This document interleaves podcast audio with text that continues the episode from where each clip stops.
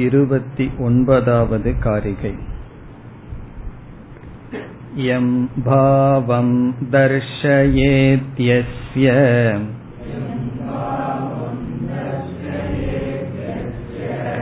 தம் பாவம் சது பஷ்யதே.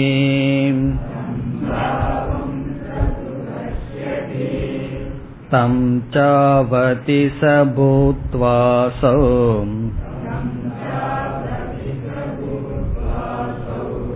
தத்கிரக சமுபைதிதம்.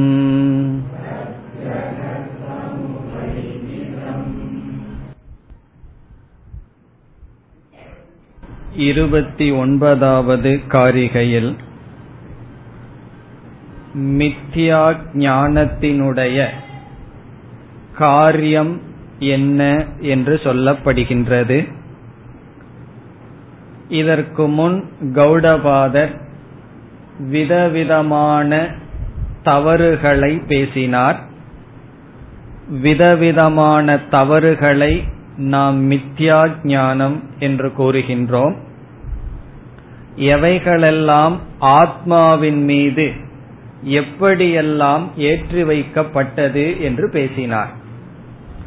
பிறகு இந்த காரிகையில் இவ்வளவு தவறுகள் இருந்த போதிலும் இந்த தவறுகளினுடைய பலன் என்ன என்று பேசுகின்றார். இரண்டு பலன் இருக்கின்றது என்று சென்ற வகுப்பில் பார்த்தோம்.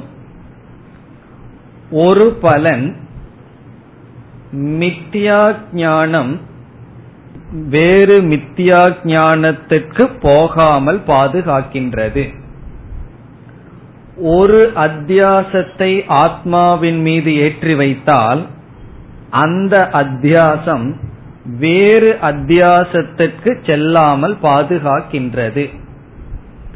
உதாரணமாக நாம் பார்த்தோம், கயிற்றின் மீது ஒருவன் பாம்பு என்ற நிச்சயம் கொள்ளும் பொழுது அந்த பாம்பு என்ற நிச்சயமானது அவனை பூமியினுடைய பிளவு அல்லது மாலை முதலிய வேறு தவறுக்கு ஓட்டாமல் பாதுகாக்கின்றது. இவ்விதம் விதவிதமான தத்துவம் என்றால் பொய் ஆத்மா மீது ஏற்றி வைக்கப்பட்ட போதிலும் அவைகள் ஒரு விதத்தில் பிரயோஜனத்தை கொடுக்கின்றது என்று ஆசிரியர் கூறுகின்றார். அதை நாம் சென்ற வகுப்பில் உதாரணம் மூலமாக பார்த்தோம். குருவானவர் பஞ்ச கோஷ விவேகத்தில் முதலில் அன்னமய கோஷத்தை அறிமுகப்படுத்தி இதுதான் ஆத்மா என்று சொல்கின்றார். பிறகு இரண்டாவதாக அடுத்த கோஷத்துக்கு வருகின்றார். அன்னமய கோஷம் ஆத்மா அல்ல, பிராணமய கோஷம் ஆத்மா என்று வருகின்றார்.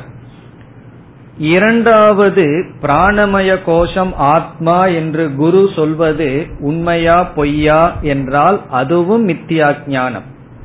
ஆனால் பிராணமய கோஷக ஆத்மா என்ற மித்யா ஞானம் அவன் அன்னமய கோஷம் ஆத்மா என்ற மித்யா ஞானத்துக்கு போகாமல் பாதுகாக்கின்றது. இவ்விதம் ஆசிரியர் எந்த தத்துவத்தை மாணவனுக்கு இதுதான் உண்மை என்று சொல்கின்றாரோ அந்த தத்துவத்தை சிஷ்யனானவன் கிரகித்துக் கொள்கின்றான். அந்த தத்துவமே சிஷ்யனை காப்பாற்றுகின்றது. இவ்விதம் ஆசிரியர் இங்கு கூறுவதிலிருந்து ஸ்ரத்தையினுடைய முக்கியத்துவம் காட்டப்படுகின்றது. இங்கு இவ்வளவு விதமான பொய்கள் ஆத்மாவிடம் இருந்தாலும் சிஷ்யனுக்கு ஸ்ரத்தை இருந்தால் அந்த ஸ்ரத்தையினால் மித்யா ஞானத்திலிருந்து சத்திய ஞானத்துக்கு வருவான். ஆகவே மித்யா ஞானத்தினுடைய முதல் பிரயோஜனம் சத்திய ஞானத்துக்கு படியாக அமையலாம். கண்டிப்பாக அமையலாம் என்பது உறுதி கிடையாது. பொய்யான ஞான மெய்யான ஞானத்துக்கு படியாக அமைய வேண்டும் என்பது நியதி அல்ல. அது இரண்டாவது கருத்து.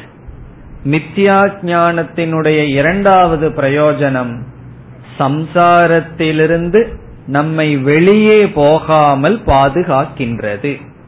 இப்ப ரெண்டு பாதுகாப்பு நடக்கின்றது. ஒரு விதமான பாதுகாப்பு வேறு பொய்யிலிருந்து ஒரு பொய் காப்பாற்றுகிறது. இனி ஒரு பொய் உண்மையிடம் போகாமல் அந்த பொய்யானது காப்பாற்றுகின்றது. காரணம் என்ன? மித்யா ஞானத்தை இவன் சத்தியம் என்று நினைக்கும் பொழுது அவன் உண்மைக்குள் செல்லாமல் இருக்கலாம். ஆகவே இந்த காரிகை முக்கியம் என்று பார்த்தோம். ஆசிரியர் எந்த தத்துவத்தை மாணவனுக்கு எடுத்து சொல்கிறாரோ அந்த தத்துவமே மாணவன் சொரூபமாக மாறி அது அவனை காக்கின்றது. இப்போ ஒரு சிஷ்யன் குருவிடம் மனம் சஞ்சலமாக இருக்கின்றது, என்னுடைய மன சஞ்சலத்திற்கு ஒரு உபாயம் சொல்லுங்கள் என்று சொல்கின்றார். குருவானவர் ஒரு மந்திரத்தை சொல்லி, ஓம் நம சிவாயாங்கிற மந்திரமோ அல்லது நாராயணாங்கிற மந்திரத்தையோ சொல்லி இதை நீ ஜபிக்க வேண்டும் சொல்றார். இப்ப எந்த தத்துவத்தை குருவானவர் உபதேசிக்கின்றாரோ அந்த தத்துவம் சிஷ்யனை காப்பாற்றுகின்றது. பிறகு அவனுடைய மனம் என்ன ஆகின்றது? ஸ்ரத்தை உடையாமல், ஸ்ரத்தையில் எந்த விதமான பேதமும் வராமல் வேறு இடம் எங்கும் அவன் செல்ல மாட்டான். அவன் எந்த மார்க்கத்தை குரு கொடுத்தாரோ அந்த மார்க்கத்திலேயே இருப்பான். அவைகள் படிப்படியாக ஒரு பொய்யிலிருந்து அடுத்த பொய், இனி ஒரு பொய்யிலிருந்து அடுத்த பொய் என்று கடைசி உண்மை வரை இந்த பாவனம் குரு சொல்லி கொடுத்த பொய்யானது காப்பாற்றுகின்றது.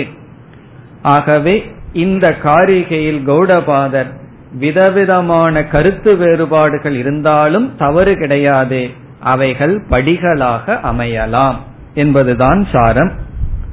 இனி காரிகையை பார்த்தால்,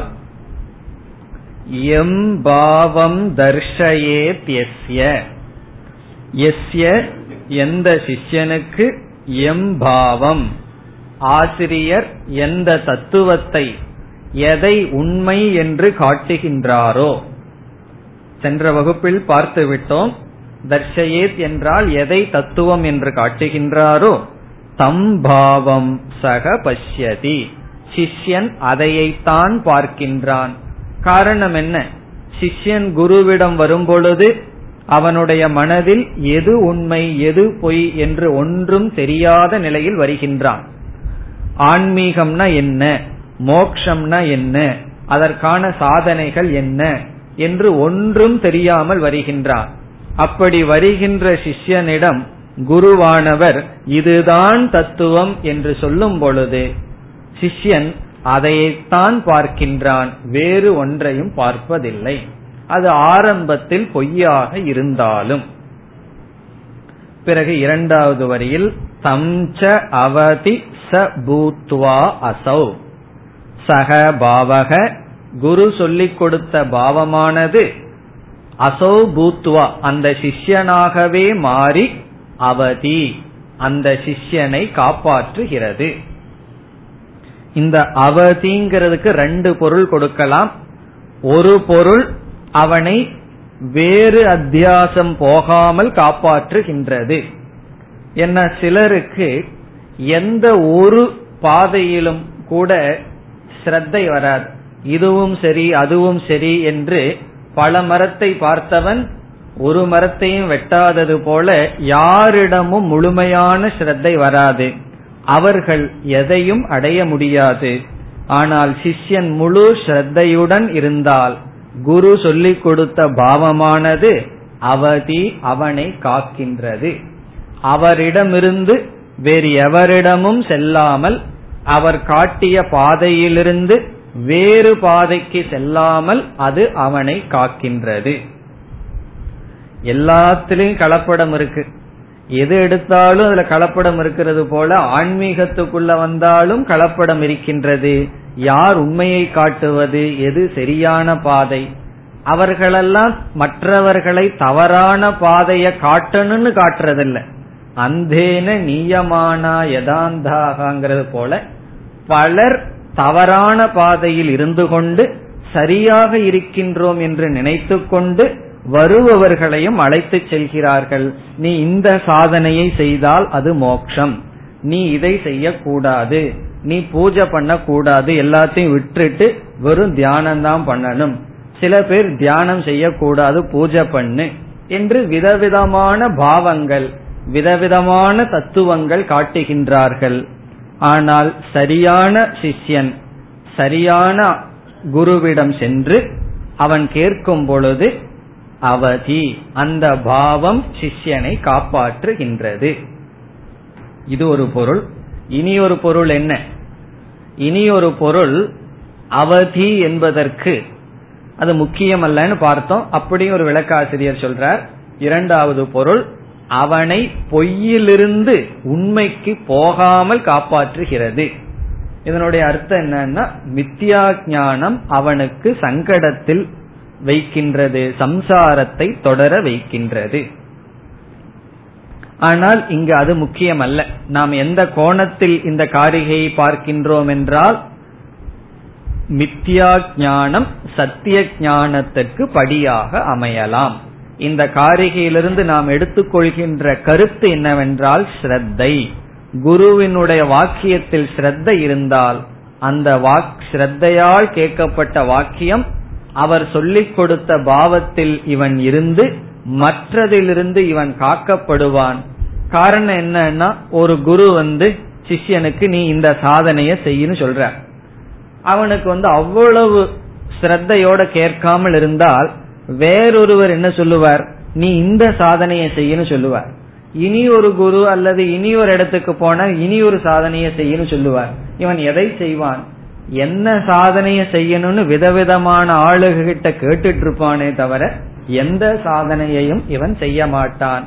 ஆனால் முழு ஸ்ரத்தை இருந்தால் ஒருவர் சொன்னதை முழுமையாக நம்பி அவன் சாதனையில் ஈடுபடுவான். ஆகவே அவதி அது அவனை காக்கின்றது. கடைசி பகுதி தத் கிரஹக சமுபைதி தம்.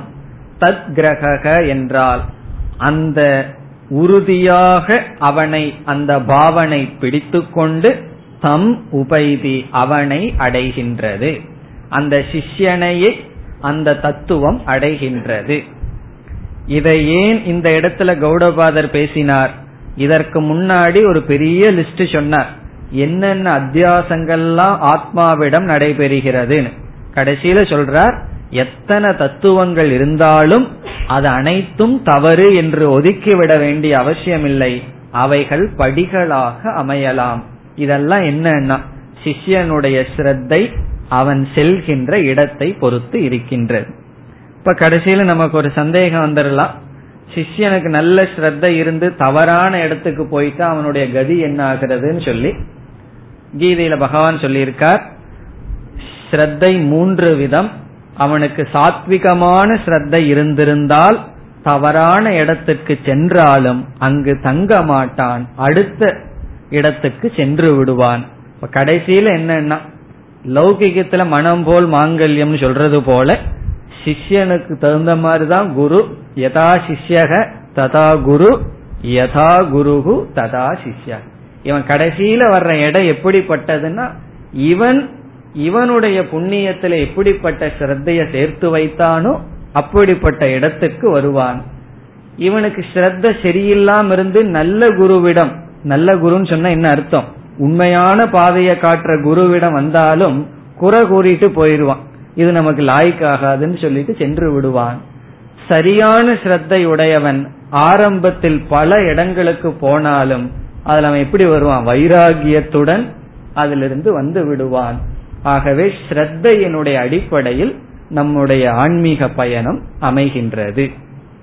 அதுதான் இந்த காரிகையினுடைய சாரம். இனி 30வது காரிகை. ஏதைரேஷோ ப்ருதக் பாவைஹி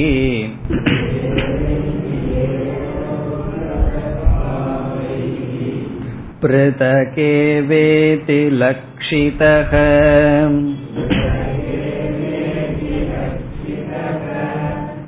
ஏவம் யோ வேத தத்வேன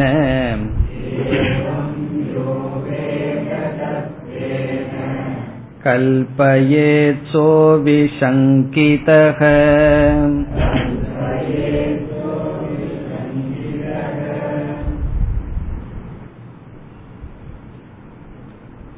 சென்ற காரிகையில் மித்யா ஞான காரியம் பேசப்பட்டது.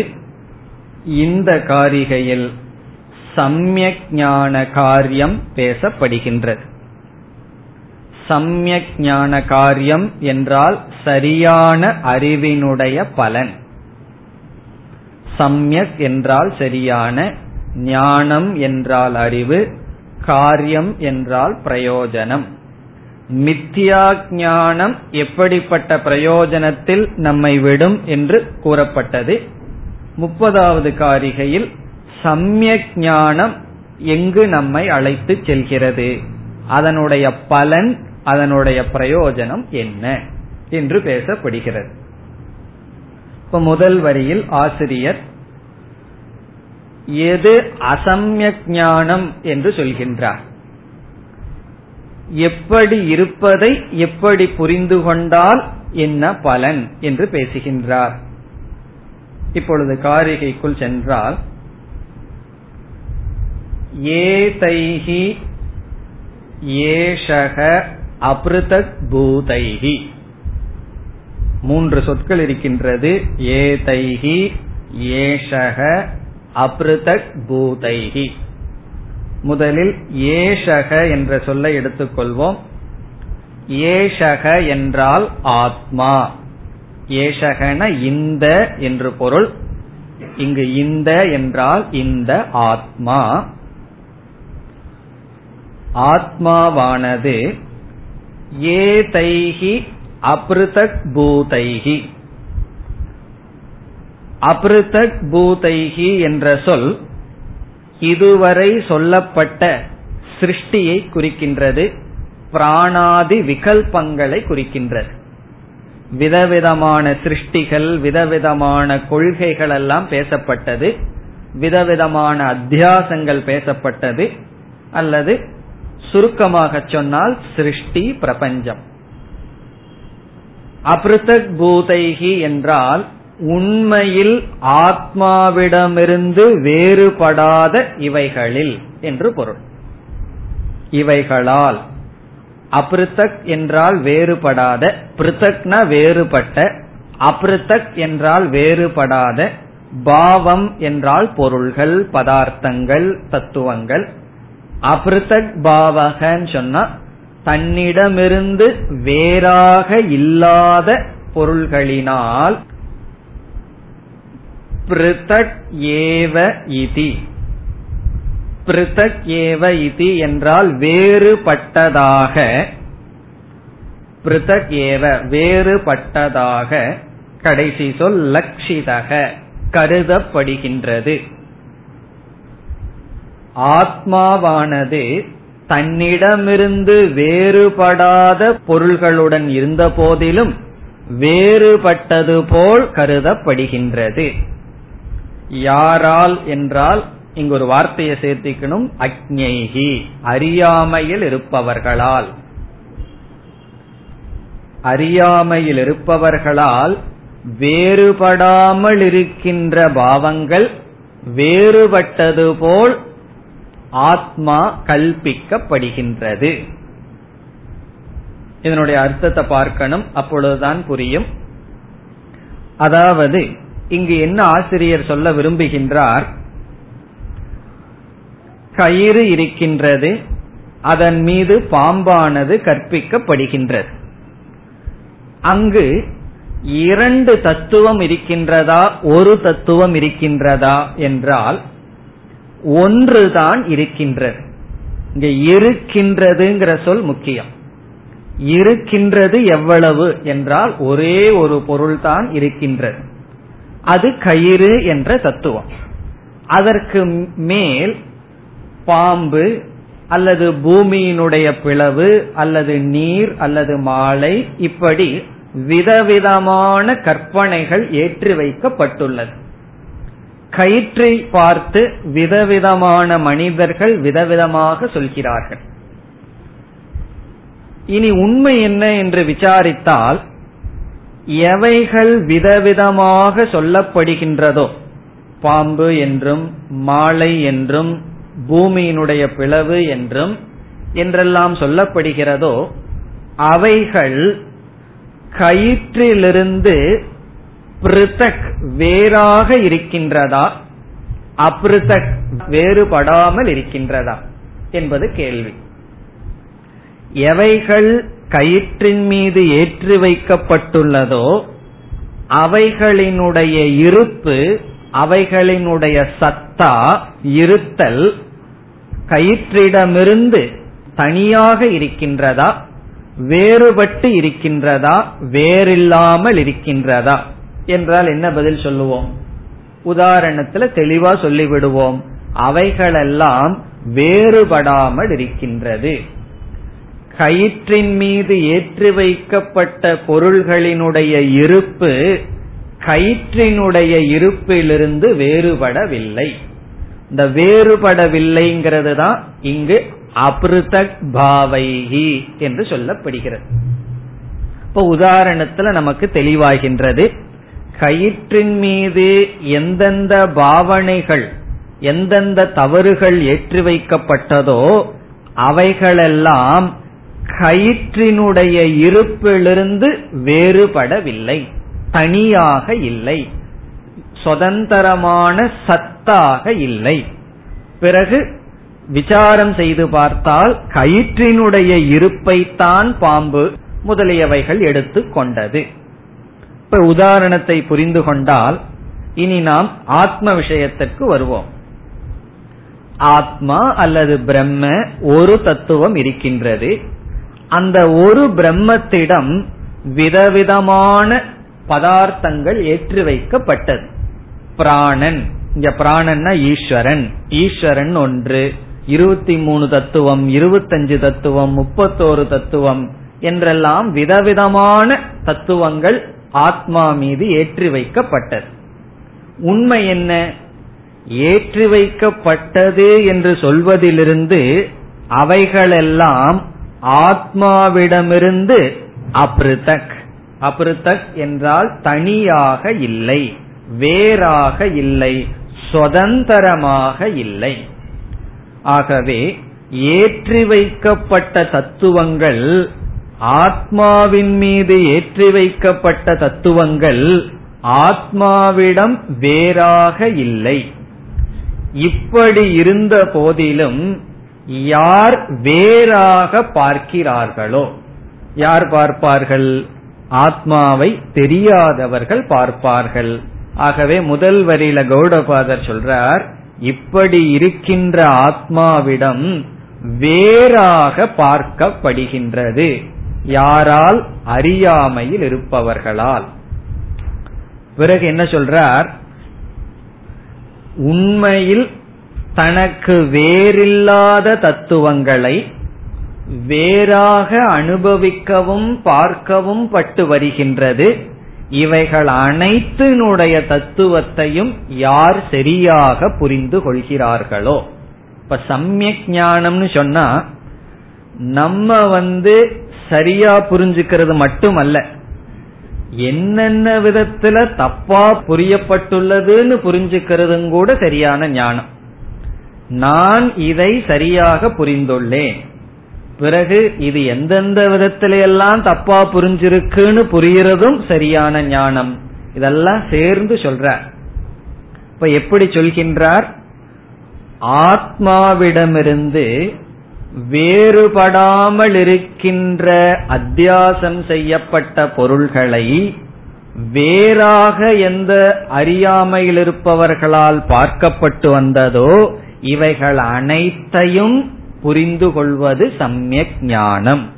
இப்ப நான் இந்த தத்துவத்தை ஆத்மா என்று புரிந்து கொண்டுள்ளேன், இந்த தத்துவத்திடமிருந்து வேறுபடாத இந்த பிரபஞ்சங்கள் இருக்கின்றது, ஆனால் அறியாமையில் இருப்பவர்களினால் அது வேறுபட்டது போல் தெரிந்து கொண்டிருக்கின்றது என்று புரிந்து கொள்வது சம்யக் ஞானம். அது சரியான ஞானம். இந்த ஞானத்தினுடைய பலனை கடைசியில சொல்ல போறார். இரண்டாவது வரியில் கடைசியில் இந்த இப்படிப்பட்ட ஞானத்தினுடைய பலனை பேசுவார். சுத்தி வளைச்சு பேசுற நமக்கு புரிஞ்சிடக்கூடாது அல்லவா? அதனால எது சம்யக் ஞானம், எது சரியான ஞானம்ங்கிறத இவ்விதம் பேசுகின்றார். அதாவது ஒரு சரிங்கிற அறிவை ஒரு விதத்துல நான் இத சரியா புரிஞ்சிட்டேன்னா அதுக்கு எப்படி என்ன நான் சரியா புரிஞ்சிட்டேன், எப்படி சரியா புரிஞ்சிருக்கிறேன்னு சொன்னா இத நான் சரின்னு புரிஞ்சிருக்கேன், இது ஏன் சரி. இத தவறா ஒருவர் புரிஞ்சிட்டார்னா அது தவறு, அது ஏன் தவறு, அது எப்படி தவறாக புரிந்துள்ளார்கள், இதெல்லாம் நமக்கு தெரிஞ்சாதான் நாம தவறா புரியாமல் இருப்பதற்கு வாய்ப்பு இருக்கு. சரியா மட்டும் புரிஞ்சிட்டா பிறகு தவறா புரியறதுக்கு இருக்கிற வாய்ப்பு நமக்கு தெரியலன்னு வச்சுக்குவோமே. ஒரு தத்துவத்தை தவறாக புரிந்து கொள்ள இருக்கின்ற வாய்ப்பு தெரியாம இருந்தா அந்த வாய்ப்பு எப்ப வேணாலும் நமக்கு கிடைச்சிடும். எதற்கு? தப்பா புரிந்து கொள்வதற்கு. ஆகவே இங்க கௌடபாதர் சொல்றார், இது சரியான அறிவு, ஆனால் இதை எப்படி புரிந்து கொண்டிருக்கிறார்கள், இதை அனைத்தும் புரிந்து கொள்வது சம்யக் ஞானம், சரியான ஞானம் என்று சொல்கின்றார்.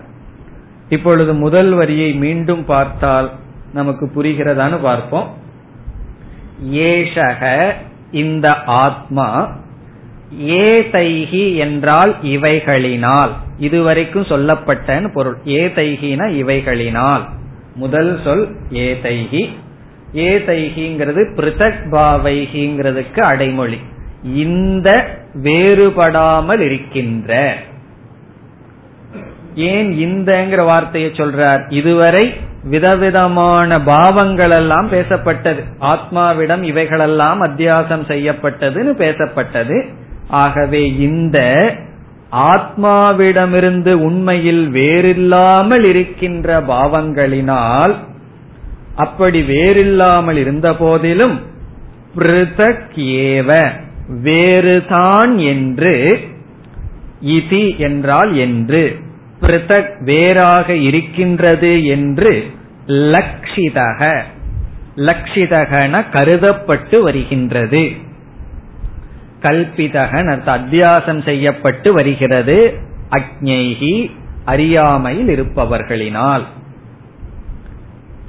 இப்ப ஞானி எப்படி பார்க்கிறான்னு சொன்னா, இந்த உலகத்தை பார்க்கும் பொழுது இந்த உலகமானது உண்மையில் ஆத்மாவிடம் வேறாக இல்லை, ஆனால் அஞ்ஞான வசத்தினால் வேறாக தெரிந்து கொண்டு இருக்கின்றது. இதுதான் அவனுடைய ஞானம். நான் எந்த உலகத்தை பார்த்து கொண்டிருக்கின்றேனோ, எந்த உலகத்தை அனுபவிக்கின்றேனோ, இந்த அத்தியாசம் செய்யப்பட்ட உலகம் ஆத்மாவிடம் வேறாக இல்லை, இருந்த போதிலும் வேறாக அறியாமையில் இருப்பவர்களினால் கருதப்பட்டு வருகின்றது. அதனால அவர்களை நினைச்சு இவனுக்கு கோபமும் கிடையாது. காரணம் என்ன? அறியாமையில் இருக்கும் போது நானும் அப்படித்தானே பார்த்துட்டு இருந்தேன். முதல்ல நமக்கு கோபம் போயிரும், அதுக்கப்புறம் கோபப்படுறவங்க மேல கோபம் வந்துடும். உனக்கு கோபம் வருதேன்னு சொல்லி அதுவும் வரக்கூடாது, அப்படி வந்துட்டு அதுவும் கோபம் தானே. அப்படி அறியாமையில் இருப்பவர்களால் தனியாக இருப்பதாக, சுதந்திர சத்தா இருப்பதாக கருதப்பட்டு வருகின்றது. இவ்விதம் அனைத்தையும் யார் அறிகிறார்களோ அதை இரண்டாவது வரியில சொல்றார். ஏவம் யோ வேத, ஏவம்னா இந்த விதத்தில், இரண்டாவது வரியில் ஏவம் இந்த விதத்தில். எந்த விதத்தில்னா முதல் வரி, முதல் வரியை மீண்டும் சொன்னா ஆத்மாவிடமிருந்து தனியாக இல்லாத தத்துவங்களை, தனியாக இல்லாத தனி சத்தாவாக இல்லாத பிரபஞ்சத்தை தனியாக இருக்கின்றது, சுதந்திரமாக இருக்கின்றது என்று அறியாமையினால் கருதப்பட்டு வருகின்றது. ஏவம் இப்படிப்பட்ட ஞானத்தை யக வேத யாரொருவர் அறிகிறார்களோ, யகன எந்த ஒரு அதிகாரி வேத அறிகின்றானோ. பிறகு இப்படிப்பட்ட ஞானத்தை அடையணும்னு சொன்னா அதற்கு உபாயம் என்னன்னு சொல்லணுமே. இதுதான் சம்யக் ஞானம். இந்த சம்யக் ஞானத்துக்கு என்ன உபாயம், என்ன மார்க்கம், அதை அடுத்த சொல்லுல சொல்றார். தத்துவேன தத்துவேனங்கிறதுக்கு ரெண்டு பொருள். ஒரு பொருள் சங்கரர் சொல்வது ஆத்ம ஞானத்திற்கு உபாயமான ஸ்ருதி யுக்தி என்று சொல்றார். தத்துவேன ஸ்ருதி தக யுக்தி தக, ஸ்ருதியின் மூலமாகவும் யுக்தியின் மூலமாகவும் சாஸ்திரத்தினுடைய துணை கொண்டும் நம்முடைய புத்தியினுடைய துணை கொண்டும். வெறும் சாஸ்திரத்தினுடைய துணை மட்டும் இருந்தா போதாது, நம்முடைய புத்தியினுடைய துணையும் நமக்கு வேண்டும். இப்ப யுக்தி ஸ்ருதி இந்த இரண்டின் மூலமாக வேத அறிகின்றானோ. இப்ப தத்துவேனங்கிறதுக்கு சாஸ்திரத்தின் மூலமாகவும் ஸ்ருதியின் மூலமாகவும் ஒரு பொருள். இனி ஒரு பொருள் சாதாரணமான பொருள், உண்மையில் யதார்த்தமாக. இப்ப தத்துவேனங்கிறதுக்கு உண்மையில் சரியாக யதார்த்தமாக அறிகின்றானோ, உண்மையில் சரியாக யார் அறிகின்றாரோ. இப்படி கல்பயே சக அவிசங்கிதக, கல்பயே சக அவிசங்கிதக என்ற பகுதி சம்யக் ஞானத்தினுடைய காரியம். இவ்விதம் சரியாக புரிந்து கொண்டால் அவனுக்கு கிடைக்கின்ற பலன். அவனுக்கு என்ன பலன் கிடைக்கின்றதுன்னு சொன்னா, நமக்கு தெரிஞ்ச உபனிஷத்துல இருந்து ஒரு வார்த்தை எடுத்துக்குவோம், அந்த பலனை தான் இங்க சொல்றார். பித்யதே ஹிருதய கிரந்திஹி சித்யந்தே சர்வ சம்சயாஹான்னு சொல்லி, மோக்ஷம் கொடுக்கின்ற ஞானத்தினுடைய பலன் ஒரு உபனிஷத்தில் பேசப்பட்டது. என்ன உபனிஷத்துன்னு சொல்லுவீர்களோ, முண்டகோபனிஷத்துல சொல்லப்பட்டிருக்கு. சித்யந்தே சர்வ சம்சயாஹா, அவன் புத்தியில் இருக்கின்ற அனைத்து சந்தேகங்களும் நீங்கும், புத்தியில் நிறைவை அடைவான். அந்த பலத்தை தான் இங்கு கௌடபாதர் சொல்றார். சம்யக் ஞானத்தினுடைய பலன் என்ன? சுருக்கமா சொன்னா மோக்ஷம். மோக்ஷத்தை விதவிதமா சொல்லலாமே, இங்க என்ன சொல்றார்? மனசில் இருக்கிற சந்தேகமெல்லாம் நீங்கும். மனதுல சந்தேகம், மனதுன்னா இங்க புத்தி, சந்தேகம் இருந்துட்டு இருந்ததுன்னா எப்படி இருக்கும்? அரிச்சுட்டே இருக்கும். சந்தேகமெல்லாம் போயிடுதுன்னா எப்படி இருக்கும்? நம்ம கற்பனை பண்ணி பார்ப்போம். நம்ம மனதுக்கு ஒரு நிறைவு வந்திருக்கு, இனிமேல் எதையும் நான் தெரிந்து கொள்ள வேண்டிய அவசியம் இல்லை, நான் அனைத்தையும் தெரிந்து கொண்டேன். அப்படி ஒரு பாவனை வந்ததுன்னா எப்படி இருக்கும்? நினைச்சு பார்த்தாவே சந்தோஷமா இருக்கும். மனசு என்ன, இதை தெரிஞ்சுக்கணும் அதை தெரிஞ்சுக்கணும், கொஞ்சம் கொஞ்சம் போக போக இன்னும் கொஞ்சம் தெரிஞ்சுக்கலாம் இன்னும் கொஞ்சம் தெரிஞ்சுக்கலாம். ஒரு அம்மா அப்படிதான், வயது ரொம்ப ஆயிடுது, கொஞ்சம் இந்த சான்ஸ்கிரிட் எழுத்து மட்டும் படிச்சுட்டா போதும் நமக்கு, அது மட்டும் போதும்னு முயற்சி செய்தார்கள். ஏன்னா தமிழ்ல ஸ்லோகத்தை படிக்கிறதுக்கு அர்த்தம் எல்லாம் தெரிஞ்சுக்க வேண்டாம், எழுத்து மட்டும் படிச்சா போதும்னு ஆரம்பித்தார்கள். படிச்சு முடித்து விட்டார்கள். பிறகு அதோட மனசு திருப்தி கொள்ள, இந்த பிரிச்சு படிக்கிறது மட்டும் தெரிஞ்சா போதும் அடுத்த ஸ்டெப், அதையும் தெரிந்தார்கள். அதுல நிறைவு வரல. அந்த வார்த்தையை அப்படியே சமஸ்கிருதத்திலிருந்து படித்து தெரிஞ்சுக்கணும்னு அடுத்தது, இப்படியே போய்கொண்டே இருக்கு. அறிவுக்கு எங்க எல்லை இருக்கின்றது? அப்படி தெரிந்து கொள்ள வேண்டும் தெரிந்து கொள்ள வேண்டும்ங்கிற அறிவு இருந்துட்டே இருக்கு. இந்த ஞானம் வந்துட்டா என்ன ஆகும்னா, எனக்கு தெரிஞ்சது போதும், இனிமேல் தெரிஞ்சா அது போனஸ் போல, தெரிஞ்சா தெரியுது. ஏன்னா தெரிய போறதெல்லாம் அனாத்மா விஷயம்தான். எதை தெரிந்து கொள்ளணுமோ அதை நான் தெரிந்து கொண்டு விட்டேன்னு சொல்லி முழு மன நிறைவை அடைவான். இந்த இடத்துல சங்கரர் சொல்றார், வேதார்த்தத்தை அவன் அறிகின்றான், வேதத்தினுடைய முழு சாரத்தை அவன் உணர்ந்தவன் ஆகின்றான். சங்கரர் ஒரு வார்த்தையை சொல்றார், வேதார்த்தம் ஜானாதி. வேதார்த்தம்னா வேதத்தினுடைய முழு தாத்பரியத்தை உணர்கின்றான். அதாவது முழு வேதத்தையே அவன் உணர்ந்தவன் ஆகின்றான். அதுதான் இந்த ஞானத்தினுடைய பலன். பிரம்மத்தை தெரிஞ்சிட்டோம்னு சொன்னா முழு வேதத்தை நாம் உணர்ந்து விட்டோம். அதை எப்படி இங்கு சொல்கின்றார்? கல்பயே சக அவிசங்கிதக, சக என்றால் அவன், அவன் சொன்னால் எவன், யக வேத தத்துவேன இவ்விதம் யார் அறிந்து கொள்கிறார்களோ சக, சரி இங்கு சொன்னபடி யார் உணர்கின்றார்களோ சக. கல்பயேத், கல்பயேத் என்றால் அறிகின்றான். இந்த இடத்துல கல்பயேத்னா ஜானாதி அறிகின்றான். இந்த காரிகையில கஷ்டங்கள் என்னன்னு சொன்னா இந்த மாதிரி சொற்கள் தான். கல்பயேத் கல்பயதிங்கிறதுக்கு சாதாரண அர்த்தங்கள் என்ன, ஏற்றி வைக்கின்றான் அர்த்தம். ஆனா இந்த இடத்துல கௌடபாதர் கல்பயேத்துங்கிற வார்த்தைய அறிகின்றான் சொல்லுல பயன்படுத்துறார். சரி உங்களுக்கு எப்படி தெரியுது அறிகின்றான் அர்த்தத்துலதான் அவர் எழுதியிருக்கிறார்னா, சங்கரர் அந்த அர்த்தத்தை சொல்றார். சங்கரருக்கு எப்படி தெரியுதுன்னா அவருடைய குரு சொல்லி கொடுத்திருப்பார். இப்படியே போனா கௌடபாதர்கிட்ட இருந்து நேரா கேட்டவர்களிருந்து நமக்கு சம்பிரதாயமா வருகின்றது. ஆகவே கல்பயேத்னா அறிகின்றான், சக கல்பயேத் அவன் அறிகின்றான். இப்ப சங்கரர் இந்த இடத்துல ஒரு வார்த்தையை சேர்த்திக்க சொல்றார், வேதார்த்தம் கல்பயேத் வேதார்த்தத்தை அறிகின்றான், வேதத்தின் பொருளை அறிகின்றான்.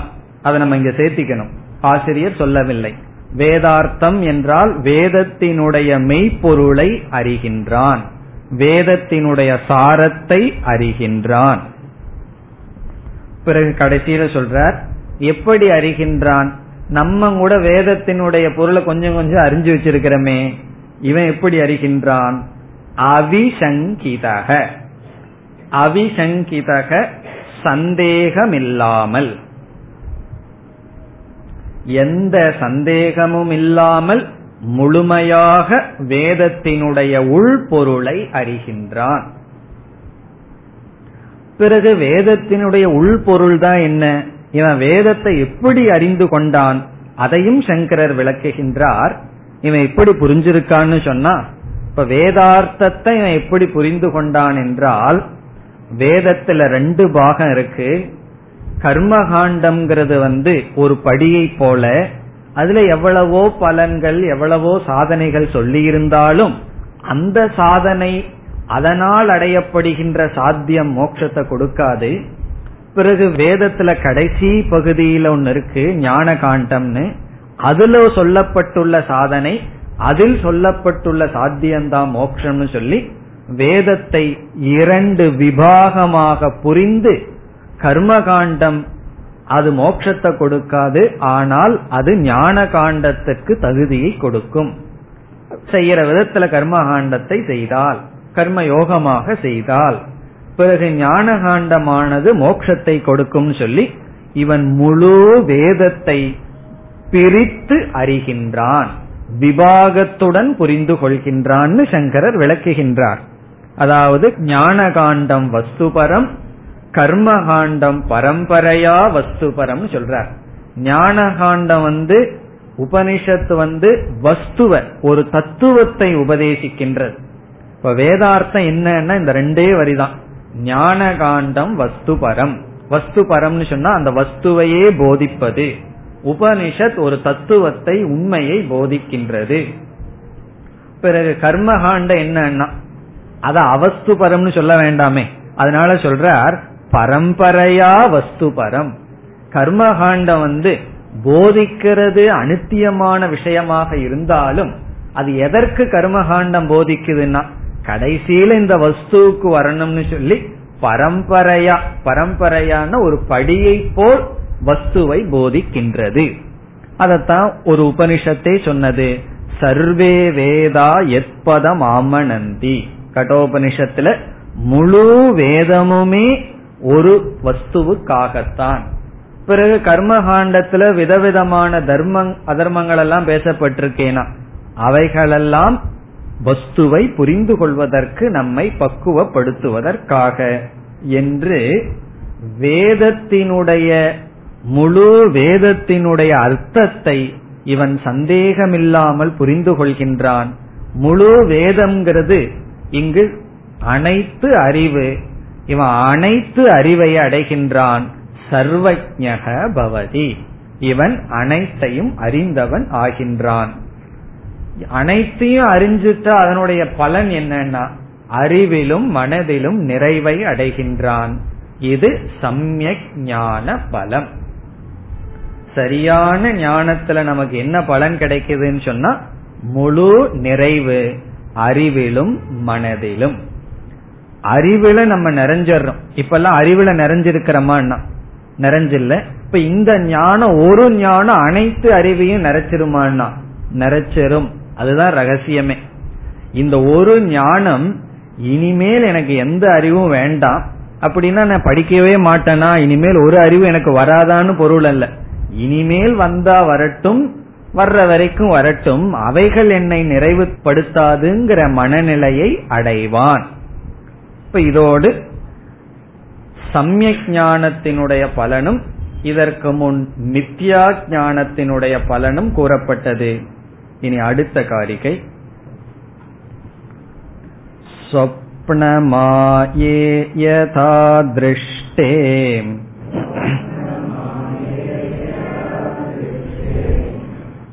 கந்தர்வ நகரம் ததா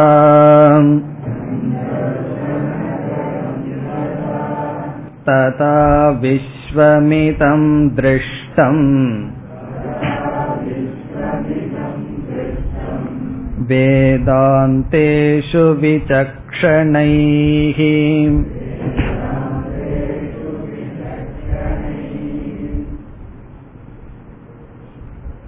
இங்கு ஆசிரியர் துவைத மித்யாத்துவத்துக்கு ஸ்ருதி பிரமாணம் மூலம் என்று சொல்கின்றார். துவைதத்தினுடைய மித்யாத்துவத்துக்கு இருமை மித்தியா என்று இதுவரை யுக்தியினால் பேசப்பட்டதற்கு மூலம் உபனிஷத் வேதாந்தம் என்று குறிப்பிடுகின்றார். இதற்கு பிறகு முடிவுரை செய்ய போகின்றார். ஆகவே இறுதியாக என்ன செய்கின்றார், இவைகள் இதுவரை நாம் பேசிய கருத்திற்கு மூலமாக இருப்பது வேதாந்தம். வேதாந்தத்தில் சொன்னது நம்மால் யுக்தியினால் விசாரம் செய்யப்பட்டது என்று முடிவுரை செய்கின்றார் இந்த காரிகையில். இனி அடுத்து வருகின்ற காரிகையில் இதுவரைக்கும் சொன்னதனுடைய சாரத்தை சொல்ல போறார். பிறகு சில வேறு கருத்துக்கு வர இருக்கின்றார். இப்ப இதுவரைக்கும் கௌடபாதர் என்ன செய்தார், இந்த அத்தியாயத்தை ஆரம்பிக்கும் போதே நம்ம எப்படி ஆரம்பிச்சோம், தர்க்கத்தில் ஆரம்பிச்சோம், ஞாபகம் இருக்கின்றதோ. அனுமானத்தில் ஆரம்பிச்சு அங்கேயே அனுமானத்தை விட்டுட்டோம். கொஞ்ச தூரம் தான் அனுமானத்தோட வந்தோம், அதுக்கப்புறம் அனுமானத்தை விட்டுட்டு வந்துட்டோம். இங்க பதில் சொல்றார், இந்த அனுமானம்ங்கிற யுக்தியானது நம்மால் எப்படி கையாளப்பட்டது என்றால் புதிதாக ஒரு கருத்தை நிலைநாட்டுவதற்கு பயன்படுத்தப்படவில்லை. பொதுவா அனுமானம் எதற்கு பயன்படுத்துவோம், புதிதா தெரியாத ஒன்றை தெரிஞ்சுக்கிறதுக்கு அனுமானத்தை பயன்படுத்துவோம். நாம் புகையை பார்க்கின்றோம், பார்க்காதது நெருப்பு. பிறகு அனுபவத்தினுடைய துணை கொண்டு புகை இருக்கிற இடத்துல நெருப்பு இருந்துதான் ஆகணுங்கிற அனுபவத்தினுடைய துணை கொண்டு பார்க்காத நெருப்பை நிச்சயம் பண்றோம் அனுமானத்தில். அப்படி முடிவு செய்யப்படாததை முடிவு செய்வது பொதுவாக அனுமானத்தினுடைய காரியம். அது சுதந்திர அனுமானம் என்று சொல்லப்படும். இங்கு கௌடபாதர் என்ன சொல்ல விரும்புகிறார், ஜெகத் மித்தியா என்பது நாம் ஏற்கனவே ஸ்ருதியினால் நிச்சயம் செய்யப்பட்டதைத்தான் அனுமானத்தின் மூலம் நிச்சயம் செய்கின்றோம். ஸ்ருதி சொல்லாத, உபனிஷத்து சொல்லாத விஷயத்தை நாம் அனுமானத்தினால நிச்சயம் செய்யவில்லை. உபனிஷத்துக்குள்ள நிச்சயம் செய்யப்பட்ட கருத்தைத்தான் நாம் எடுத்துக்கொண்டு யுக்தியினுடைய துணை கொண்டு அனுமானத்தினுடைய துணை கொண்டு நிச்சயம் செய்தோம். பிறகு அடுத்த கேள்வி கேட்கலாம், உபனிஷத்தை சொல்லியாச்சு, அதை எடுத்து எதுக்கு யுக்தியில நிச்சயம் பண்ணணும்னா உபனிஷத் சொன்னதை நிச்சயம் செய்ய நம்முடைய புத்தியில் தார்டியமாக்க, திருடமாக்க அனுமானம் பயன்படுத்தப்பட்டது. அவ்விதம் உபனிஷத்தினால் நிச்சயம் செய்யப்பட்ட கருத்தை உறுதியாக்க செய்யப்படுகின்ற அனுமானத்திற்கு ஸ்ருதி சம்மத யுக்தி என்று பெயர். யுக்தினா அனுமானம், ஸ்ருதி சம்மத யுக்தினா ஸ்ருதி எது சம்மதம் பண்ணியிருக்கோ, எதை ஸ்ருதி ஏற்றுக்கொண்டதோ அதை நிலைநாட்ட, அதை நிலைநாட்ட வேண்டாம், அதை உறுதிப்படுத்த, நம்ம மனசுக்குள்ள நிலைநாட்ட. அந்த தத்துவம் உண்மையாத்தான் எங்கேயோ இருக்கு, ஆனா மனசுக்குள்ள உண்மையா இல்லையே. ஆகவே நம்முடைய புத்திக்குள் நிலைநாட்ட, உறுதிப்படுத்த பயன்படுத்துகின்ற தர்க்கத்துக்கு அல்லது அனுமானத்துக்கு ஸ்ருதி சம்மத யுக்தி. அதை ஆசிரியர் இங்கு சொல்ல விரும்புகின்றார். காரணம் என்ன, நம்ம தர்க்கத்திலேயே பேசிட்டு போய் மறந்துடக்கூடாது, வேதாந்தம் பிரமாணம் முக்கியம்ங்கிறத விட்டுவிடக்கூடாது. வெறும் தர்க்கமாகவே இருந்தால் உண்மையில் நாம் எதையும் நிலைநாட்ட முடியாது. நைஷா தர்க்கேன மதிராபனேயா, அது எந்த உபனிஷத்து, கட்டோபனிஷத்துல சொல்லப்பட்டுள்ளது. தர்க்கத்தினால எதையும் நிலைநாட்ட முடியாது. அத கௌடபாதர் மறந்து விடவில்லை. எவ்வளவு தர்க்கத்துக்குள்ள இருந்தாலும் கடைசியில ஸ்ருதி மூலம்னு சொல்கின்றார். ஆனால் இங்கு எல்லாம் அதிகாரிகள் எல்லாம் உத்தம அதிகாரிகள் நினைச்சிட்டு என்னென்ன ஸ்ருத்தின்னு சொல்லவில்லை. எந்தெந்த ஸ்ருத்தியில ஜெகத்தினுடைய மித்யாத்துவம் பேசப்பட்டிருக்குன்னு சொல்லவில்லை. சங்கரர் சில ஸ்ருதிகளை சொல்கின்றார்.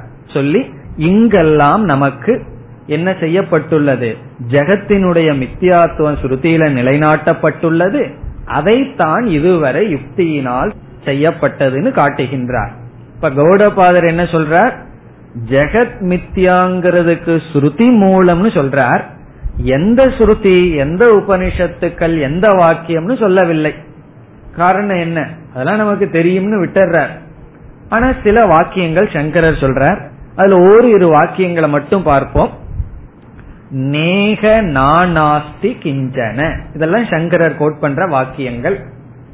நேக நானாஸ்தி கிஞ்சன, இது கடோபனிஷத்தில் வருகிறது. இக இங்கு ந நானா, வேறுபாடு கிடையாது. நானா நாஸ்தி, நானான்னு சொன்ன என்ன, வேறுபாடு, இருமை இல்லை. பிறகு நது தத்விதீயம் அஸ்தி, இதெல்லாம் உபனிஷத் வாக்கியங்கள். நது தத்விதீயம் அஸ்தி, நது தத்விதீயம் அஸ்தினா இங்கு இருமை கிடையாது. பிறகு இனி ஒரு ஸ்ருதி வாக்கியம், இந்திரக மாயாபிகி புருரூபக ஈயதே. இந்திரக மாயாபிகி புருரூபக ஈயதே, இதனுடைய பொருள் இந்திரகன இந்த இடத்துல ஈஸ்வரன். ஈஸ்வரன் மாயையினால் புருரூபகன விதவிதமாக காட்சி அளிக்கின்றார். ஈஸ்வரன் மாயாபிகின மாயையினால் விதவிதமாக தோன்றுகிறார். இப்படி பல ஸ்ருதிகள் இருக்கு, நம்மளே கண்டுபிடிக்கணும் எந்த ஸ்ருதி வாக்கியத்தை படிச்சா நமக்கு இது துவைதத்தினுடைய மித்தியாத்துவத்தை போதிக்கின்றதுன்னு புரிந்து கொள்ள வேண்டும். இப்படி பல வாக்கியங்கள். இப்ப இதுல பார்த்தோம்னா நேக நானாஸ்திங்கிற வாக்கியம் எல்லாம் இங்க இருமை இல்லைன்னு, இருமை நிந்திக்கப்படுகின்றது. இப்ப எது நிந்திக்கப்படுகிறதோ அது மித்தியா என்றெல்லாம் நாம் புரிந்து கொண்டு, உபனிஷத்தில் மித்தியா என்று உபதேசம் செய்யப்பட்ட தத்துவம் இதுவரை நம்மால் யுக்தியினுடைய துணை கொண்டு நிச்சயம் செய்யப்பட்டது. அதுதான் இந்த காரிகையினுடைய சாரம். இப்ப இங்க ஆசிரியர் நாம் யுக்தியை கையாண்டோங்கிறதை எப்படி காட்டுகின்றார் என்றால், அதையும் மறைமுகமா தான் செய்யறார், எதுவும் நேர்முகமா செய்ய மாட்டேங்கிறார். இதுவரை நாம் யுக்தியை கையாண்டோங்கிறத நேரடியா சொல்லல, நான் இதுவரைக்கு யுக்தியை கையாண்டேன், இந்த யுக்தியை நான் கையாண்டது உபனிஷத் நிச்சயம் பண்ண துவைதத்தை நிலைநாட்ட இவ்விதம் அவர் நேரடியா சொல்லல. தான் யுக்தியை கையாண்டேங்கிறத எப்படி இங்கு காட்டுகிறார்னா சில உதாரணங்களை கொடுக்கின்றார். என்னைக்குமே அனுமான வாக்கியத்துல முக்கியமா இருக்கிறது திருஷ்டாந்தக. திருஷ்டாந்தத்துக்கு ஒன்று சொல்லியிருக்கோம், வியாப்தி பூமிகி திருஷ்டாந்தகன்னு சொன்னோம். ஒரு வியாப்திய எடுக்கணும்னா உதாரணம் முக்கியம். உதாரணம் இல்லாம வியாப்தியை எடுக்க முடியாது. வியாப்திய எடுக்கலின்னு சொன்னா ஹேதுவையும் பக்ஷத்துல பார்க்கவெல்லாம் முடியாது. ஆகவே திருஷ்டாந்தம்ங்கிறது ரொம்ப முக்கியம், அனுமானத்துக்கு முக்கியம். ஆகவே இங்க என்ன சொல்றார், சில உதாரணங்களை எல்லாம் காட்டுறார். இப்படி விதவிதமான திருஷ்டாந்தங்களை உதாரணங்களை நாம கையாண்டோம் அப்படின்னு சொல்றார். விதவிதமான உதாரணங்களை நாம கையாண்டோம்னு சொன்னா விதவிதமான யுக்திகளை நாம் கையாண்டோம், விதவிதமான அனுமானங்கள் நம்மால் செய்யப்பட்டது. அதான் கருத்து. இப்படி நம்மால் அனுமானம் செய்யப்பட்டு என்ன நிச்சயம் செய்யப்பட்டதோ அது வேதாந்தத்திற்குள் இருக்கின்றது அப்படி சொல்ற. இனி காரிகைக்குள் சென்றால், சொப்பன மாயே யதா திருஷ்டே. இங்கு சொப்பனம்னா கனவு, மாயா என்றால் இங்கு இந்திரஜாலம், மேஜிக். பிரம்மனிடம் இருக்கின்ற மாயா தத்துவம் அல்ல, இங்கு மாயா என்றால் மேஜிக், இந்திரஜாலம். இப்ப சொப்பனம் உதாரணம் நம்மால் கையாளப்பட்டது. அது ஞாபகம் இருக்கோ, அது மறந்துட மாட்டோம். சொப்பனத்தை பத்தி தானே ஆரம்பிச்சோம், இந்த அத்தியாயமே சொப்பனத்துல தானே ஆரம்பிச்சது. இப்போ சொப்பனம் உதாரணமாக பேசப்பட்டது, மாயா மாயை உதாரணமாக எடுத்துக்கொண்டோம். மாயான இந்திரஜாலம். ஒருவன் இந்திரஜாலத்துல செய்யறதெல்லாம் பொய்ங்கிறது உதாரணமாக சொல்லப்பட்டது. யதா திருஷ்டே என்றால் இவைகள் உதாரணமாக பார்க்கப்பட்டது. இப்ப இந்திரஜாலங்கள், சொப்பனம், இனி என்ன, கந்தர்வ நகரம் ததா. கந்தர்வ நகரமும் உதாரணமாக பேசப்பட்டது. இங்க அவர் பேசினாரோ இல்லையோ, அதுவும் பொதுவாக உதாரணமாக பேசப்படும். கந்தர்வ நகரம்னா என்ன, நம்ம ஆகாசத்தை பார்க்கும் பொழுது சில சமயங்கள் ஒரு கோட்டை இருக்கிற மாதிரி இருக்கும், மேகங்களினுடைய அமைப்பு, அப்படி ஒரு பெரிய நகரமே இருக்கிற மாதிரி நமக்கு தெரியும். அதுக்கு பேரு கந்தர்வ நகரம்னு சொல்றது. மேல ஆகாசத்தை பார்த்தோம்னா மேகங்கள் விதவிதமா இருக்கும், யானை மாதிரி தெரியும், விதவிதமாக அது தெரியும்.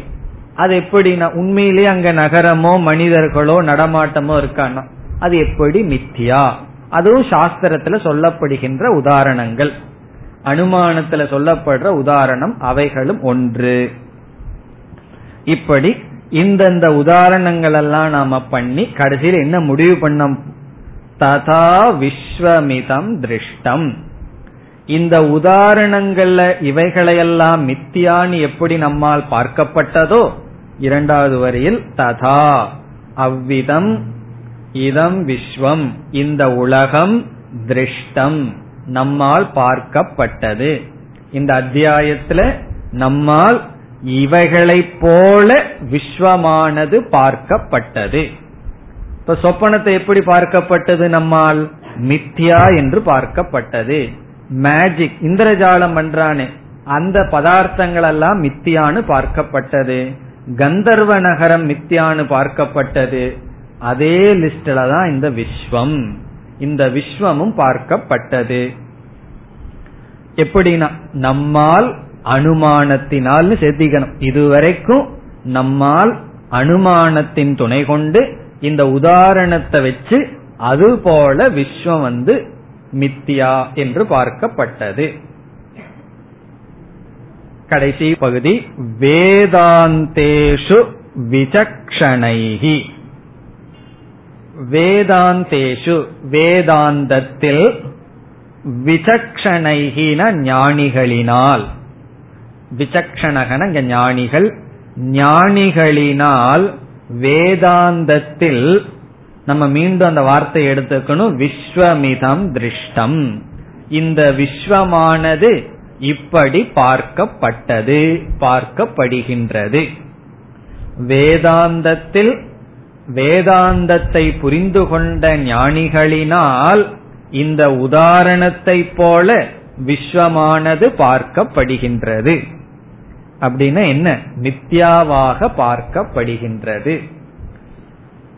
இந்த உதாரணத்தை போல விஸ்வமானது பார்க்கப்படுகிறதுனா உதாரணத்துல பார்க்கிறதெல்லாம் மித்தியான்னு பார்த்தோம். அதே போல பிரபஞ்சம் மித்யா என்று பார்க்கப்படுகிறது.